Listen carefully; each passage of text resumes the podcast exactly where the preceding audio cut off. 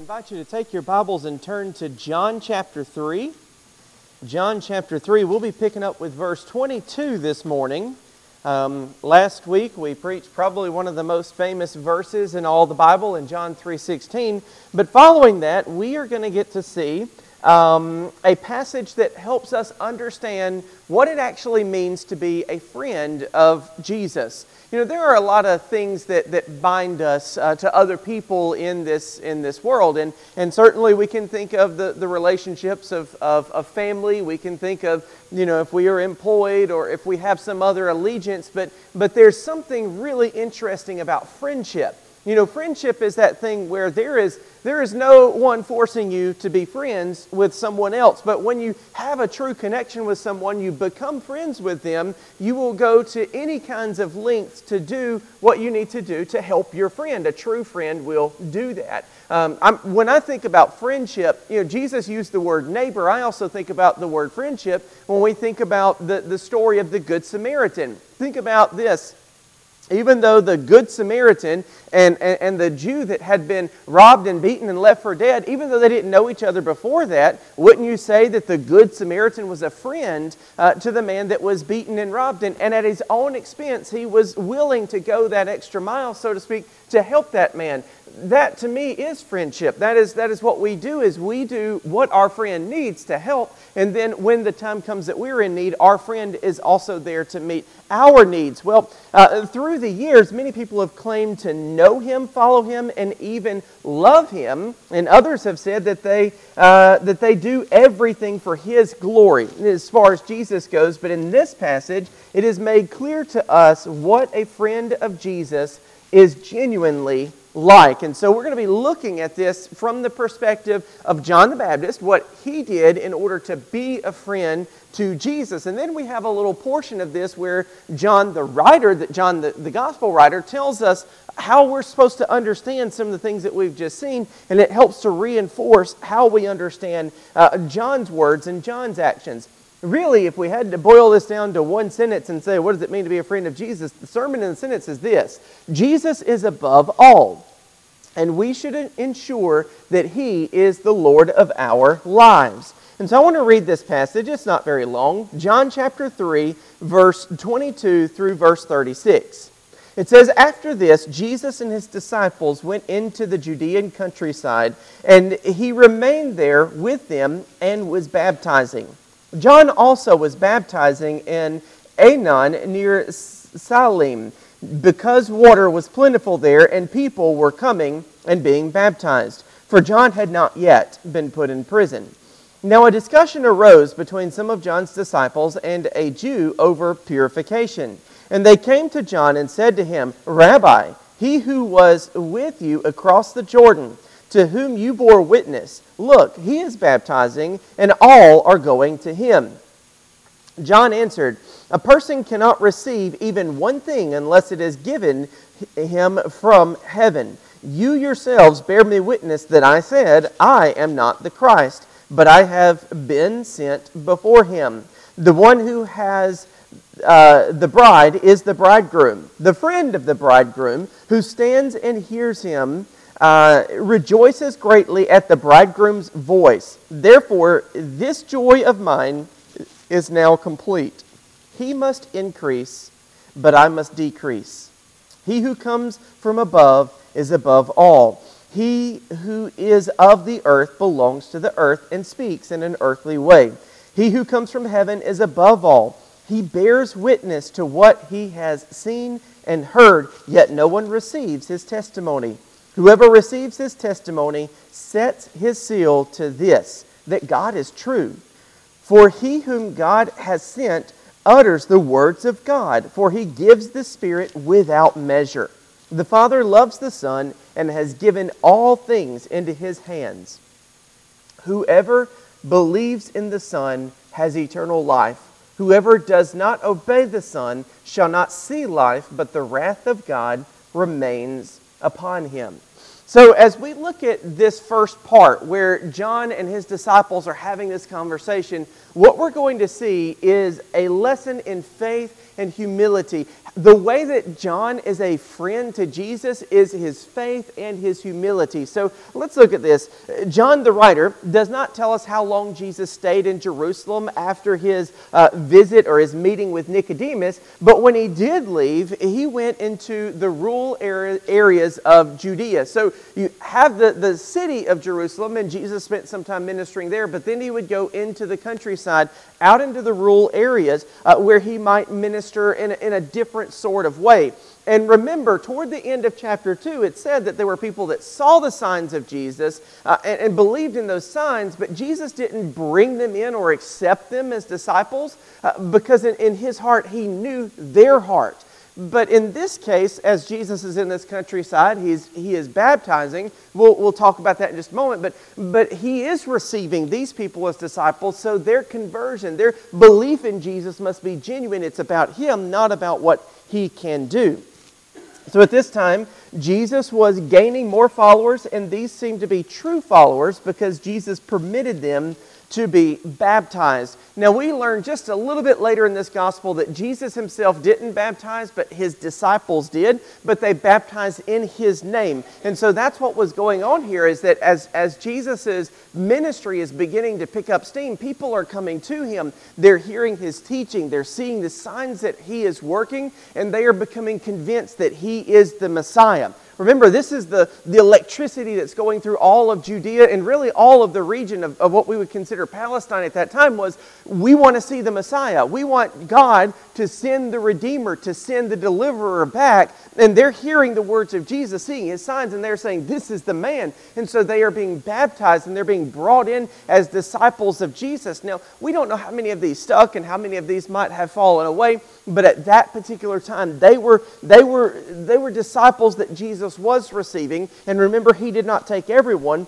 but only those that in his heart knew were truly committed. So, as it turns out, John the Baptist was in the same countryside baptizing because he had not yet been put into prison. Um, that's in parentheses in my Bible. It's just kind of a little reminder that Jesus and John the Baptist were ministering at the same time.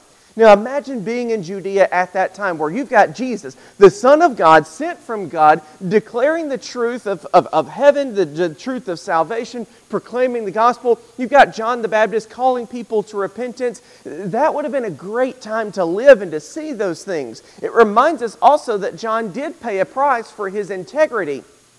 John was, was probably the, the first prophet, if you will, in, in 400 years, and he was calling out the sins of, of, of, of all the people in Judea, but specifically the sins of the king at that particular time, and that's what got him arrested. And we can cover that some other time, but, but John was arrested, but before that, he and Jesus were in the same countryside proclaiming the message that God had given them at the same time. Now imagine that time, and imagine being alive during that time. It would have been something amazing. Um, you know, it's really only in John's gospel that we learn this that Jesus and John had, at least for a short time, maybe a couple of months, that they had ministries that were running parallel to each other.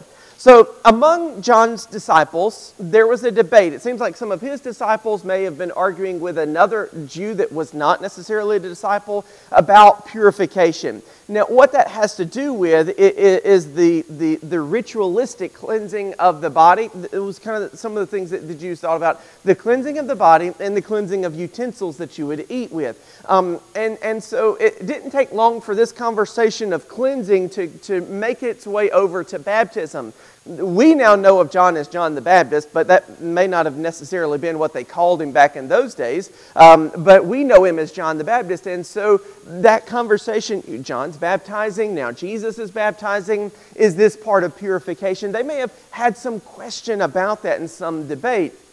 Well, at some point it came up that not only was John baptizing, but so was Jesus and his disciples. And so this was going to be a question from his disciples, even though they didn't say it as a question. Essentially, what they say um, is that, is that, Rabbi, in verse 26, Rabbi, he who was with you across the Jordan, to whom you bore witness, look, he is baptizing, and all are going to him.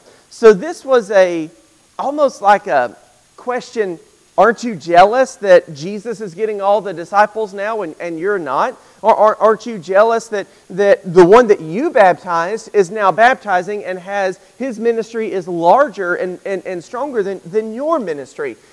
John's already been tempted toward this end. Remember when the Pharisees or people from the Pharisees came and asked John, you know, what are you? Why are you baptizing? That kind of thing. And the first thing he says is, I'm not the Christ. Um, and certainly John reminds his disciples and himself and all everybody listening, I'm not the Christ, but I have been sent before the Christ. John did not elevate himself. He let himself be humble. And his response, kind of step by step, shows us his humility, shows us his faith. So the first thing he says in verse 27 a person cannot receive even one thing unless it is given to him from heaven. So, in this response, we're going to see how John is able to be a friend to Jesus. And so, there's a couple of things. One, a true friend of Jesus trusts the will of God. John recognized that he did not earn anything that he had. He didn't earn his disciples, he didn't earn the ministry, he didn't earn any of the things that, that he has. It belonged to God. God gave it to him. Everything that John had came from God. And that's something that, that, that, that through his faith, he recognized and it was able to make him a true friend to Christ. Can we as Christians be jealous of one another and still be friends with Christ? If our friend Jesus gives to one and doesn't give to the other, are we allowed? Do we have the right to be jealous of that, whatever that is, that gift, that ministry, that whatever that is? No, we can't be that way. We have to trust the will of God. If God gives to one and takes from another, that's God's divine sovereign providence. It's not something that we can argue about, and certainly not something that we can be jealous about. The next thing that John says after this, he says, You yourselves bear witness to me that I said, I am not the Christ, but I have been sent before him. A true friend of Jesus never exalts himself, only Jesus. And there really is no better example of this than John. John did have a ministry. And it, the fact that people were leaving Jerusalem and going to the wilderness in the Jordan River to see what John was doing lets us know that that ministry had some kind of impact on daily religious life, but yet as far as John was concerned, his ministry could now decrease. He had done what he was supposed to do, he had prepared the way, he had made the way straight. The, the valleys had been raised, the mountains had been lowered. He had prepared the way for the Lord.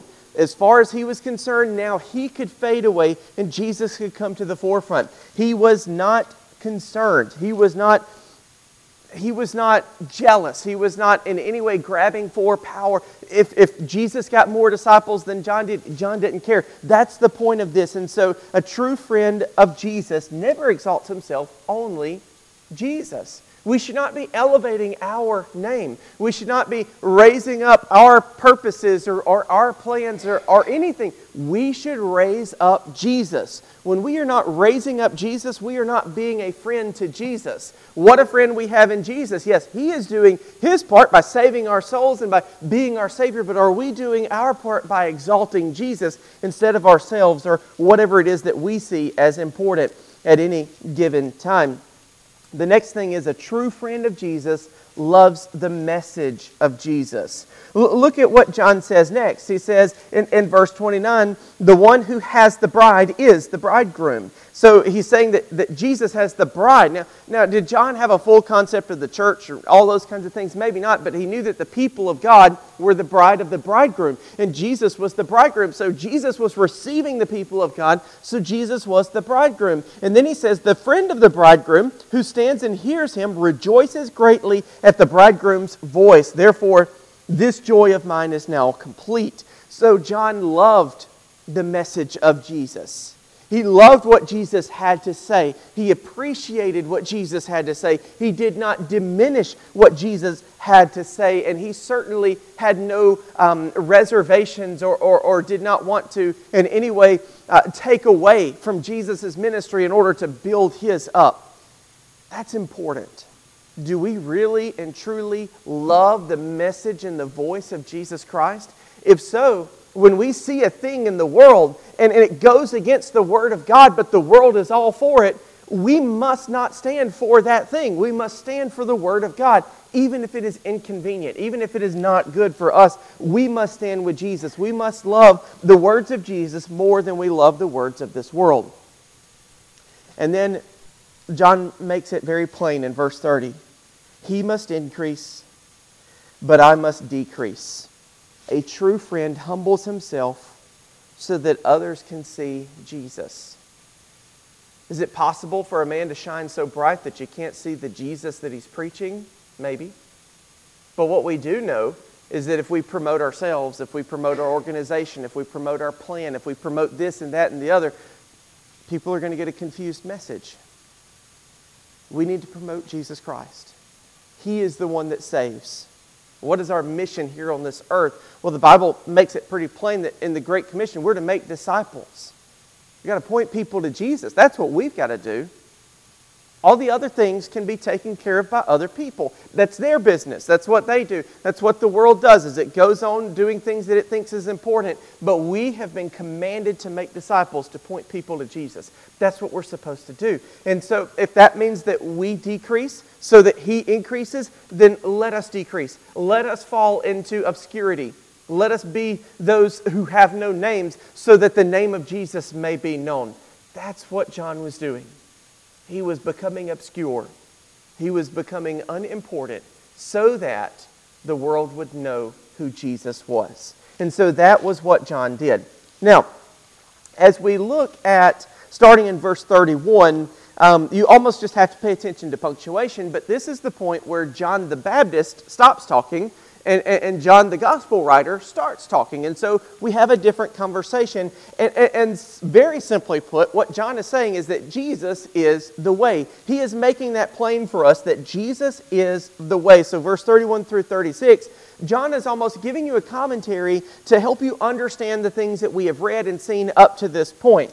So, both Jesus and John were sent from above. So they were above other people. So in verse 20 or verse 31, he who comes from above is above all. Both Jesus and John were the, the result of angels declaring that they would be born. They were sent by God to mankind to give a message, to proclaim things. And John has fulfilled his ministry, and Jesus is now working on his. Now, John was of the earth. Remember, John was born to a, a human father and a human mother in the normal way, and so he was of the earth. And so, what he did was an earthly ministry. It was above other ministries, but it was still an earthly ministry. But Jesus, on the other hand, came from heaven, so he is above all, and his ministry is far reaching and everlasting. You see, John's ministry was temporary, it ended and it, it did not expand to all of Israel.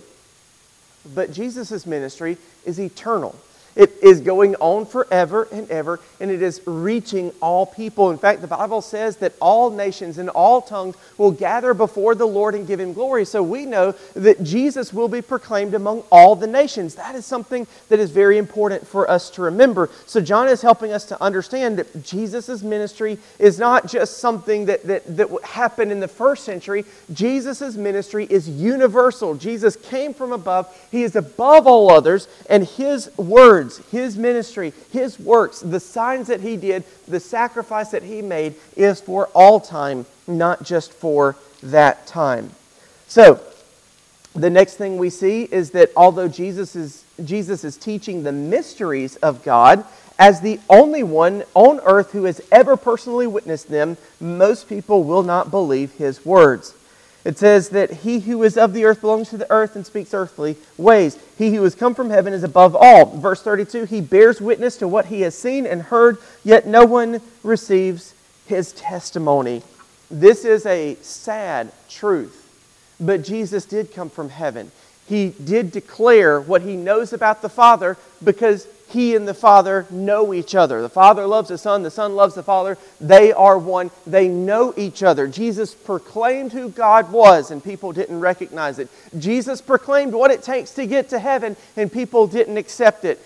Jesus was giving a first hand eyewitness account, but people didn't listen. You know, it is, it is sad. It is really, really sad but there are going to be many people who have sat and listened to the Word of God proclaimed. They've read the Word themselves. They, they, they have maybe done all kinds of things that are related to Christianity. But when they come before God, He's going to say, Depart from me, for I never knew you. And they're going to want to know why. Well, it's because they never actually received the words of Jesus. They didn't receive what he was saying. There are parts of Christianity that, that all kinds of people would agree with, but there are some parts that only true believers will accept. To think that we, even doing our best, are lost, that we are sinful, that we are without hope except for Jesus Christ. To think that we are in that state, that's difficult for people to accept. To say that, that even someone who is the victim of all sorts of terrible things in their lives, they can still be com- commit sin and be held accountable for that sin. The Bible says that. But our world says if you're a victim, you can't be a sinner. Also, we should not listen to the world. Because heaven forbid we do not proclaim the gospel to a victim because they can't possibly be sinners also.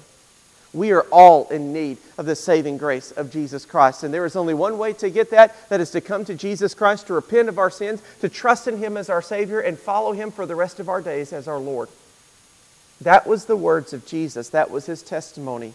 And there are not many who will listen. There are false believers who claim the name of Jesus but deny His power and His authority. There are. There always have been. There has always been a false church among the true church.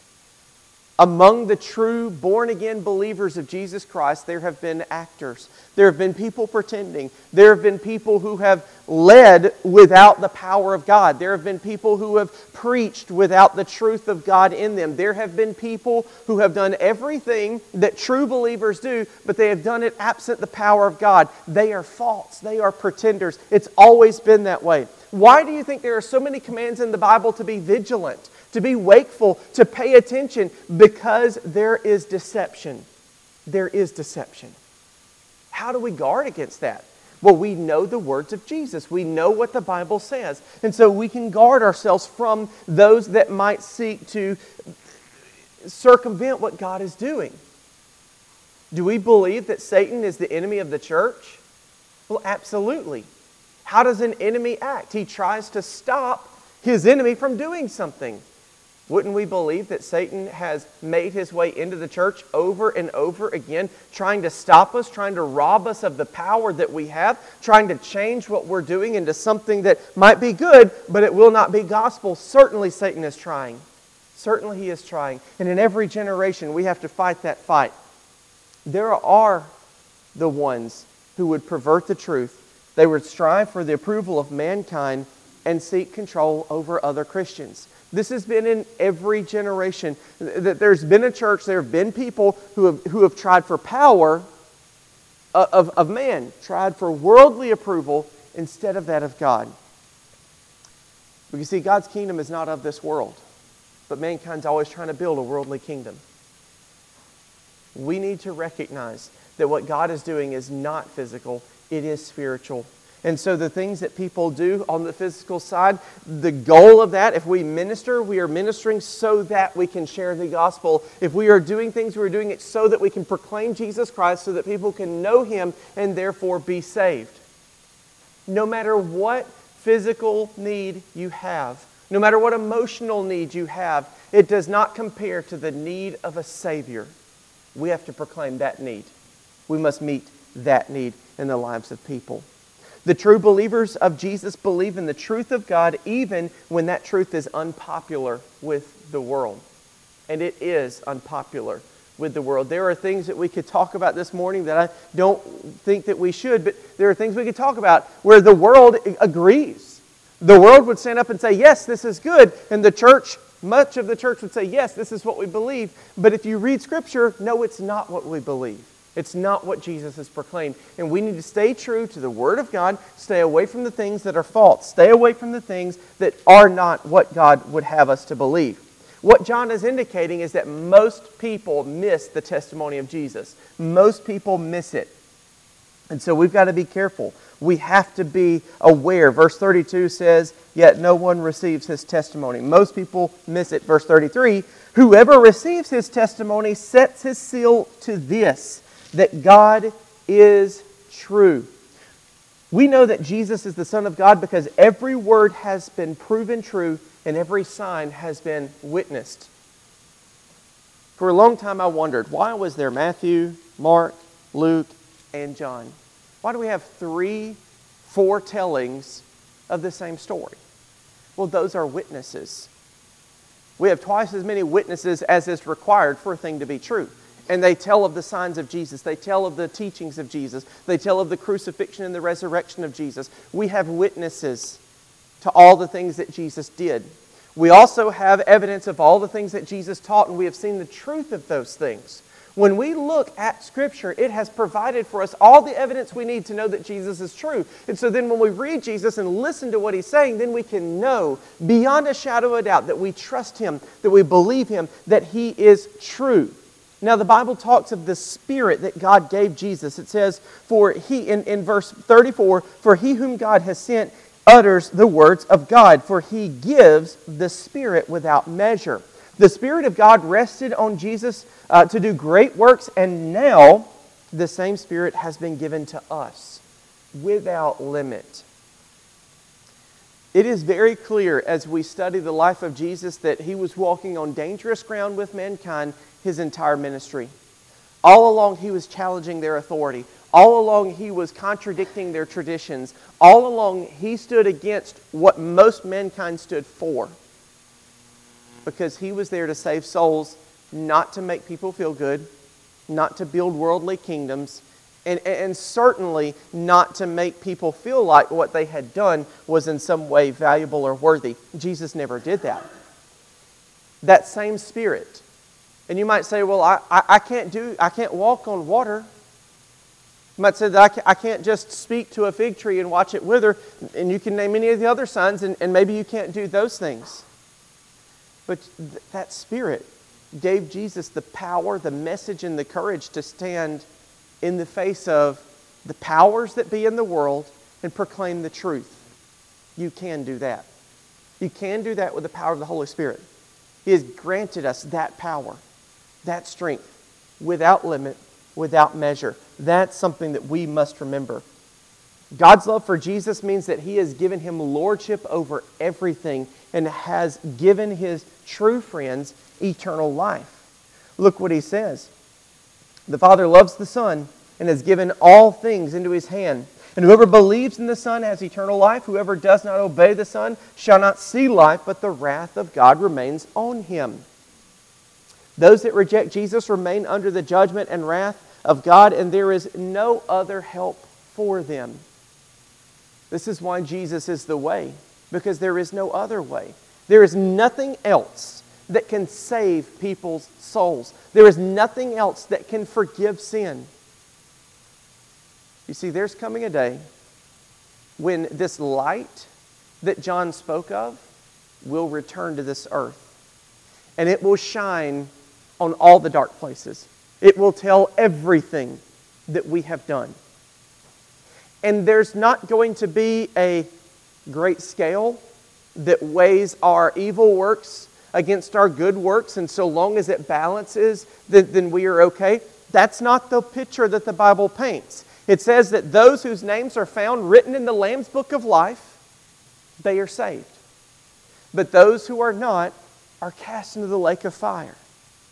This is not about what we have done in our lives. It is about what we have done with our lives. If we take our lives and place them in Jesus, we are saved. And that's the only salvation that is offered in this world. You search the other religions, they don't offer salvation, they, they don't offer a path to redemption. Only Jesus does that. And so we have to trust in Jesus. The only way for us to have eternal life is to believe on Jesus and follow him wherever he leads. When he was encountering his disciples in the world, he gave a very simple command follow me. Follow me. It was very simple. but it was not necessarily easy. Even in that day, people had homes, they had lives, they had jobs, they had everything else that ties us to, down and keeps us from just leaving and going. But Jesus said, Follow me. Now, those first disciples literally had to give up some of those things. They had to give up homes and jobs and things like that and go with Jesus wherever the Spirit led him. In these days, most of the time, God's not saying, get rid of your home, get rid of your job, and do exactly what I say, but He is saying, follow me in your daily life. Saying every day, let's devote this day to the Lord, do what He says, follow His commands, and be obedient. What He's asking us to do. He's not asking, He's commanding. We obey that command. We follow Jesus all the way to eternal life. We reject that command, the wrath of God remains upon us. So, to wrap this up, there are many in this world who pretend to be Christians for various reasons. You know, in, in, in, the older days, it was popular. It was good to be a Christian. It was what everybody did. Everybody went to church. Well, not so much anymore. But whatever their reason, false believers have always done harm to the cause of Christ because they do not follow his will. How many of you have ever heard someone say, Well, I don't go to church because the place is just full of hypocrites? Well, we have a reputation. Not all of it has been earned by true born again Christians, but those that are in the midst, the false brothers, as, as the New Testament would call them, those that are in the midst have, have lived lives that, that haven't honored God. Now, some born again Christians have also fallen. They have made mistakes. They have done things that have brought harm upon and, and stained the name of the church, the, the, the, the bride of Christ. We need to live and walk worthy of that calling.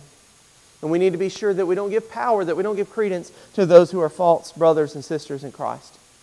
Seeking to do what is wise in their own eyes, they have made us all look like fools. We should follow the pattern of faith and humility that we see in John, John the Baptist. We obey God's will for our lives while constantly pointing the praise to Jesus. There should never be a point where our name is on a marquee surrounded by lights blinking and flashing. That should not be the case. It should all be about Jesus. We trust God's plan even if it means pain, problems, or obscurity for us. You know, there was a whole line of, of, of books that came out about leaving a legacy. And, and, and the, the spirit and the heart of those books were really, really good. But the idea that we would be remembered is not completely biblical. Whether I'm remembered or not, if because of my words and actions Jesus is remembered, that's what the point of my life is. Let people know about Jesus, not about us. In the end, we will be lifted up by Jesus, given a crown, and live eternally with Him in glory. So, there are rewards. Had we rather have those rewards here on earth, or had we rather have those rewards in glory, in eternity? Jesus has offered for us to have eternal life and to have those rewards then. So we delay. We delay any glory. We delay any praise. We delay any kind of exaltation until that day when Jesus chooses and sees fit to give it to us. And in that day, it is truly ours. We are not robbers of glory, but we are deserving. And so let us serve God. Let us be faithful and let us allow Jesus, when He sees fit, to lift us up. But until then, let's lift Him up. Let's have a word of prayer. Heavenly Father, I thank you so much for this time to gather together. And I pray that we each can truly be called friends of Jesus, that we would be humble, that we would believe your word, that we would trust your plan and your will, that we would exalt Jesus above anything else, including ourselves, and that we would be willing to go anywhere, to do anything, to sacrifice anything, to pay any price in order to serve Jesus faithfully. Make us true friends and followers of our Lord and Savior Jesus Christ, in whose name we pray. Amen.